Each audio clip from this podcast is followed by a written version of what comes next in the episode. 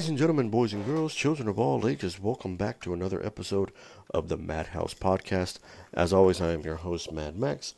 Today's episode, we're going to be talking about Loki Season 2, and I know this is the long awaited episode for a lot of uh, what I've been trying to do on this, um, uh, about this one, because, you know, I wasn't aware when the episode or when the season was going to drop or when the season was actually going to uh, uh, be available because I wasn't really sure. It wasn't like um, it wasn't like Secret Invasion where they said it was going to be like six episodes or anything like that. But I was kind of surprised that this this this series was kind of short.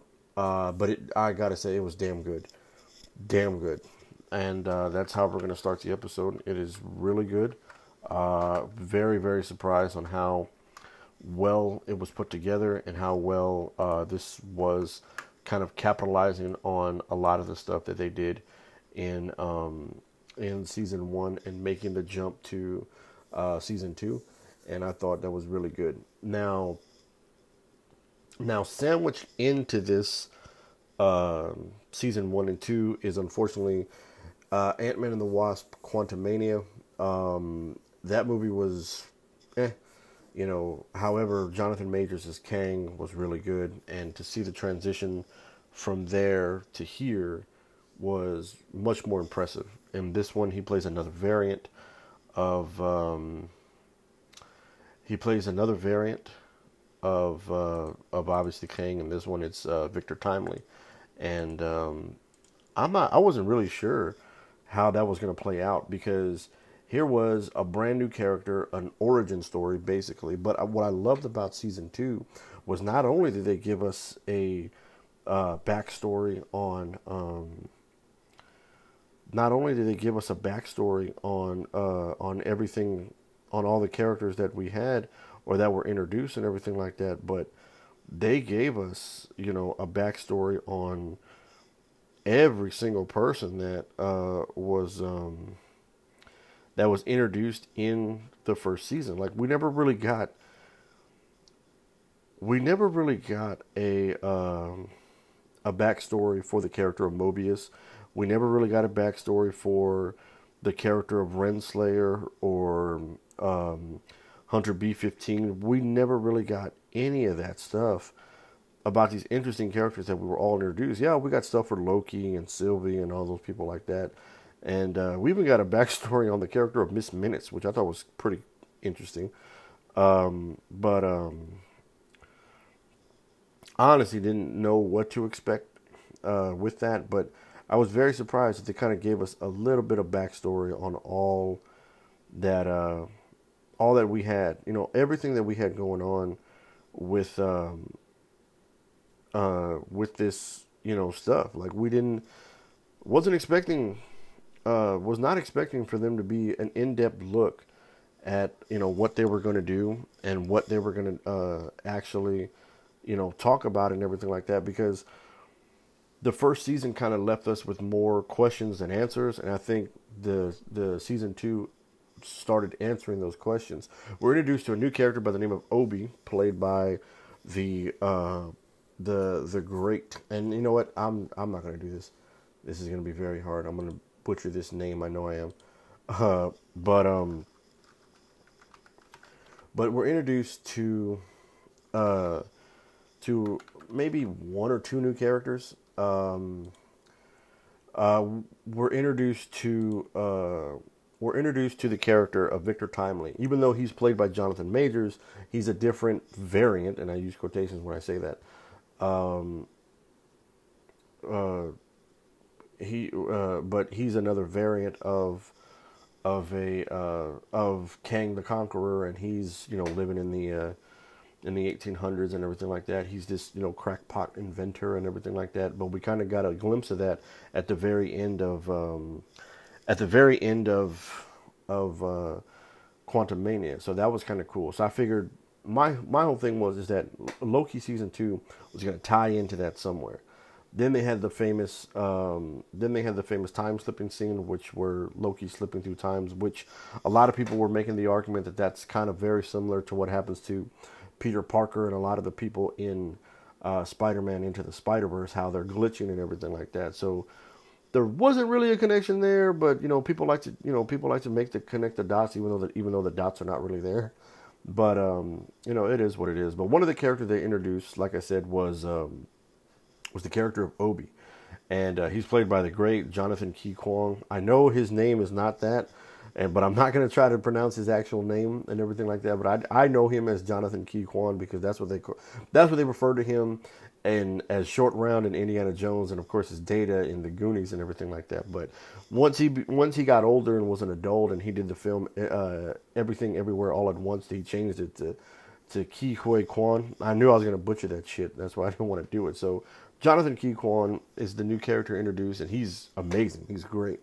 And uh, you know, this is like I said, this is coming off of his Academy Award winning performance in uh, Everything Everywhere All at Once, because I think they started they started shooting this uh, at the end of at the end of 2022, going into 2023, and the show had already wrapped by the time uh, the Oscars had come around. And then, unfortunately, you know, right after the Oscars hit, the uh, uh, this past summer was the whole you know actors and writers strike and everything like that. So I was glad to see that this show was not affected by it, even though you know Disney was one of the uh, people who were you know violating a lot of the stuff and everything like that. But anyways, the character of O.B. is the super genius, the mastermind, and everything like that. And there's a little bit of a connection between him and Victor Timely. You know, he's somebody goes back in time and gives him this notebook that he's written and everything like that. So that was kind of cool. But his performance in the in this show really, really drives home the fact that you know there's a lot to be said, there's a lot to be had, and everything like that. But at the end of the day, it really to goes to show you that you know, they were pulling out all the stops for this show. And, you know, to kind of say, to kind of say that, you know, this, this show was not that great or kind of say that they weren't really kind of going all in. And a lot of people were thinking that Marvel was in danger at this point.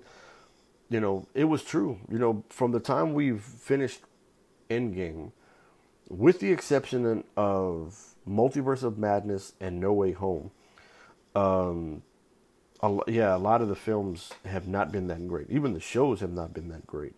You know, we got uh, since then we got Moon Knight. Now, Moon Knight, a lot of people didn't really like. I loved it. I thought it was really good.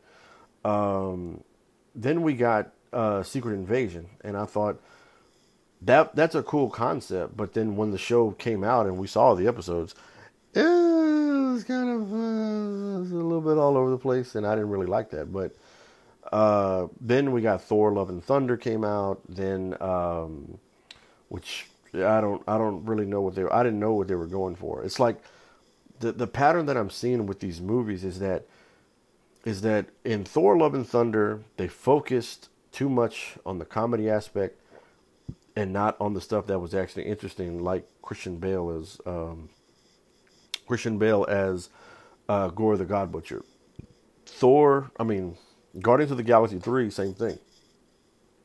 I didn't really care for what they were doing, like what the Guardians were going through. All I cared about was his backstory we got with Rocket Raccoon and everything like that. That was really cool, even though it was kind of, it was all flashbacks and everything like that. And then Quantumania, I liked the stuff with Jonathan Majors. Didn't really care for the stuff with, uh, with Scott Lang and you know Hope Van Dyne and everything like that. So that was a little bit all over the place and everything like that. But then but then the what the only thing I really enjoyed from Quantumania was, like I said earlier, was the end credit scene as we got Loki and Mobius at this you know talent circus in somewhere in the late 1800s, and we meet this guy Victor Timely, and Loki says that's him, and I was like, oh okay, so this ties into uh, the Loki series, and then Loki season two drops, and here we are. I got to say, from beginning, there was not a dull moment in this show there really wasn't. I think my only disappointment with the show was that they didn't really give us enough of what happened with Renslayer, and her performance was really good in the show. Uh, she was really good in the first one, like she's hiding something. Not necessarily that she's hiding something, but she knows she's in on it, and she knows they're they're desperately trying to figure it out, and everything like that. In this one, she's given a little bit more of of a backstory as well, but hers doesn't really get the satisfying ending that everybody else got. You know what I mean? Like she's the bad guy in all this and everything like that, and she's kind of caught in this web that He Who Remains has has created and everything like that. But then I won't spoil anything, even though I technically can because all the episodes are available now. But that last episode, when Loki is trying to figure out how to save everybody and do all this stuff to do this to do to save everybody and be the one to kind of uh uh to kind of you know reset everything and redo all this other stuff and really just be the hero this time because that's something he's never been able to do um that last episode when he's he figured out how to do the time jump which is really cool. He's able to jump at moments in time to kind of change a lot of things. And then he jumps to the last episode of season one where Loki and Sylvie are about to fight and you know kill he who remains. And then so he cuts right in there and then he looks at he who remains and says why don't you ever try to stop her? And then he who remains hits that little button on his watch and he says so how many times have we had this conversation and i said holy shit so technically he's not dead and i was like damn it that eh, i don't want to say that was unfortunate or that was kind of uh, undermining but that just goes to show you that this guy is like 10 steps ahead no matter what. You know what I mean? Like this guy, he's created all this for a specific reason and a specific purpose, but nobody knows anything, you know, to what, uh, what is going on or what is, uh, what is actually happening because, you know, he's, like I said, he's created everything to kind of, to make this thing run on its own and to do everything that he can do to preserve the sacred timeline no matter what. No matter what Loki does, Loki has to make the ultimate sacrifice at the end, which he does. Everybody is safe, but now Loki ends up being the one that he who remains. And Loki, the god of mischief, becomes the god of stories, which is really cool. It's a great callback to that comic book and everything like that. I personally never read the, the, the God of Stories comic book. I'm aware of the storyline, but I've never actually read it. You know, I was you know, by the time that had come out, we were well into phase two of uh, of the Marvel Cinematic Universe and things like that. But I gotta say, I was blown away by that scene at the end, and the fact that Loki just kind of sitting there holding on to all the timelines and everything like that. It really was a great way. Now, this is the perfect example because I always said that you know with these Marvel spin-off shows, it was going to be hard to kind of carry the entire show, have it good all the way through, and then stick the landing.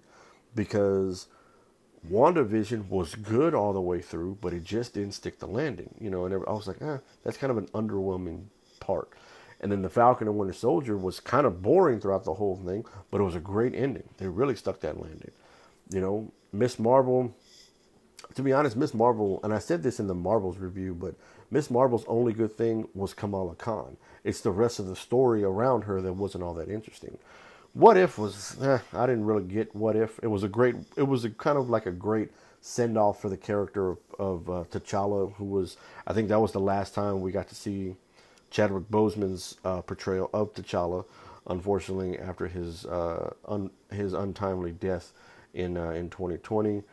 I thought Moon Knight was really good, but it, it, had a slow burn to it. Like it didn't really pick up until later on in the season, and once it did, I was like, oh, okay, that really works.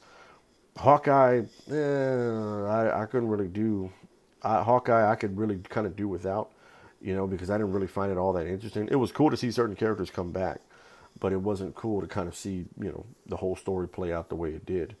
Even though I love. Uh, I love Hailee Steinfeld as Kate Bishop. I thought she's a great addition and everything like that. But you know, we'll see what happens. And then um, She Hulk was She Hulk was entertaining to an extent, but it kind of got over redundant really fast. Now She Hulk had one of the best endings of the show, like when she breaks the fourth wall and everything like that. That was really cool.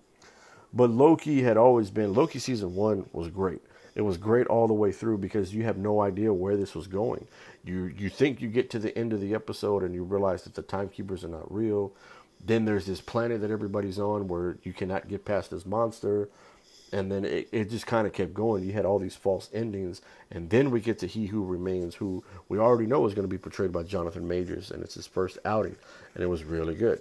And the same thing kind of happens in this one we kind of get that we're getting this ending in the last two episodes. Like, okay, the show is about to end here. No, it's not. It's going to end here. No, it's not. It's going to end here. And I was like, okay, it's the same formula.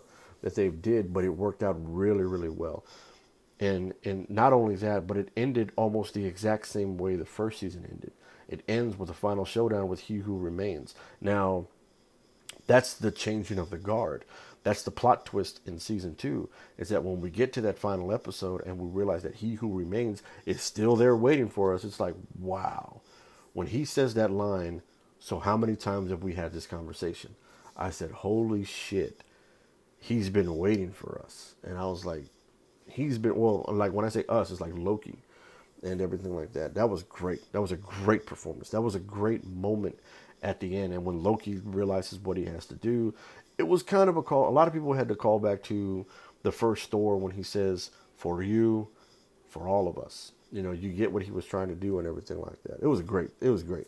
I really did love this show, and I think even though Marvel's in a bit of a shambles, like I said earlier, I I, I did all this stuff. I you know I I, I said what was going to happen I said what the movies were doing and the shows were doing, but Loki is kind of the mainstay that's really been kind of holding things together. And no pun intended, you know, because at the end of Loki season two, he's the one holding all the timelines together. But Loki legit is the is the glue kind of holding the MCU together, not only you know literally like he is now, but like figuratively, you know, because you know if you heard my review for the Marvels, that was okay, you know, but they're doing the same thing. They're they're giving us things that we didn't really ask for and they're dropping the ball with it. And then the things that they give us that is quite entertaining, they don't give us enough of it. Loki did give us enough of it. Loki gave us everything that we needed to kind of be entertained and to kind of leave us on a high note. It gets us excited for what is about to come. Now, unfortunately, we don't know what's about to come because with season one, we were looking forward to Quantumania because we were going to see more of Jonathan Majors as Kang. Now with season two, I have no idea where we're going to go from here. I really have no idea where we're going to go at at any type of pace whatsoever. But as far as I'm concerned, it's really good. It works to an extent, and the reason why I say it works to an extent is because of the fact that it's because of the fact that we left on a good note. It left us it left us satisfied, so to speak. And even though the Marvels didn't, you know, we'll see where we go from here and we'll see where we go, where we end up in the future. Now, I know Marvel released, I think it was about two weeks ago or about a week ago. It was recently that they released the, the trailer for the show Echo. And I was like, really? A spin off show, a character from a spin off show is getting their own spin off. And I was like, why? I never found that character all that interesting, so I was like, okay, whatever, you know. But it was cool to see. Um, but it was cool to see um, Vincent D'Onofrio return as the Kingpin, which is really good. I'm dying to see what they're gonna do with uh, Daredevil, uh, Daredevil Reborn under Disney. So you know, we'll see what that does. Uh, supposedly, um, Deadpool three is coming out in 2024, so we'll see what happens. Uh, but as far as I'm concerned, Loki season two is probably the best. Loki season one and two. Matter of fact, Loki, the show all the way around, is probably the best spinoff show that Marvel's ever done.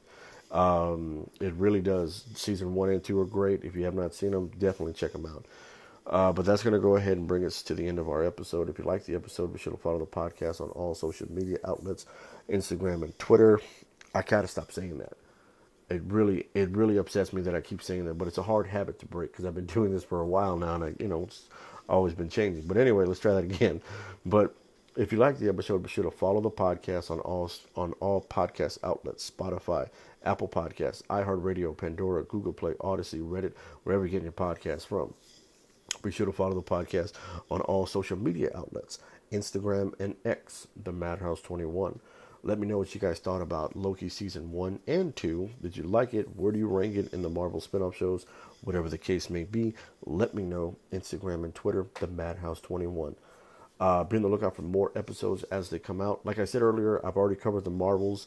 Uh, that was yesterday's episode. Tomorrow's episode will probably be Captain Marvel, the first film, and then we got a we got a bunch of of um, Netflix and uh, other other streaming services films that were just made for that. You know, we got a bunch of films coming out this week, and uh, everything like that. Of course, we got the NFL uh, episode dropping on Tuesday, so be on the lookout for that. Be on the lookout for anything and everything that comes out of this podcast. And of course, as always, be sure to embrace your inner madness.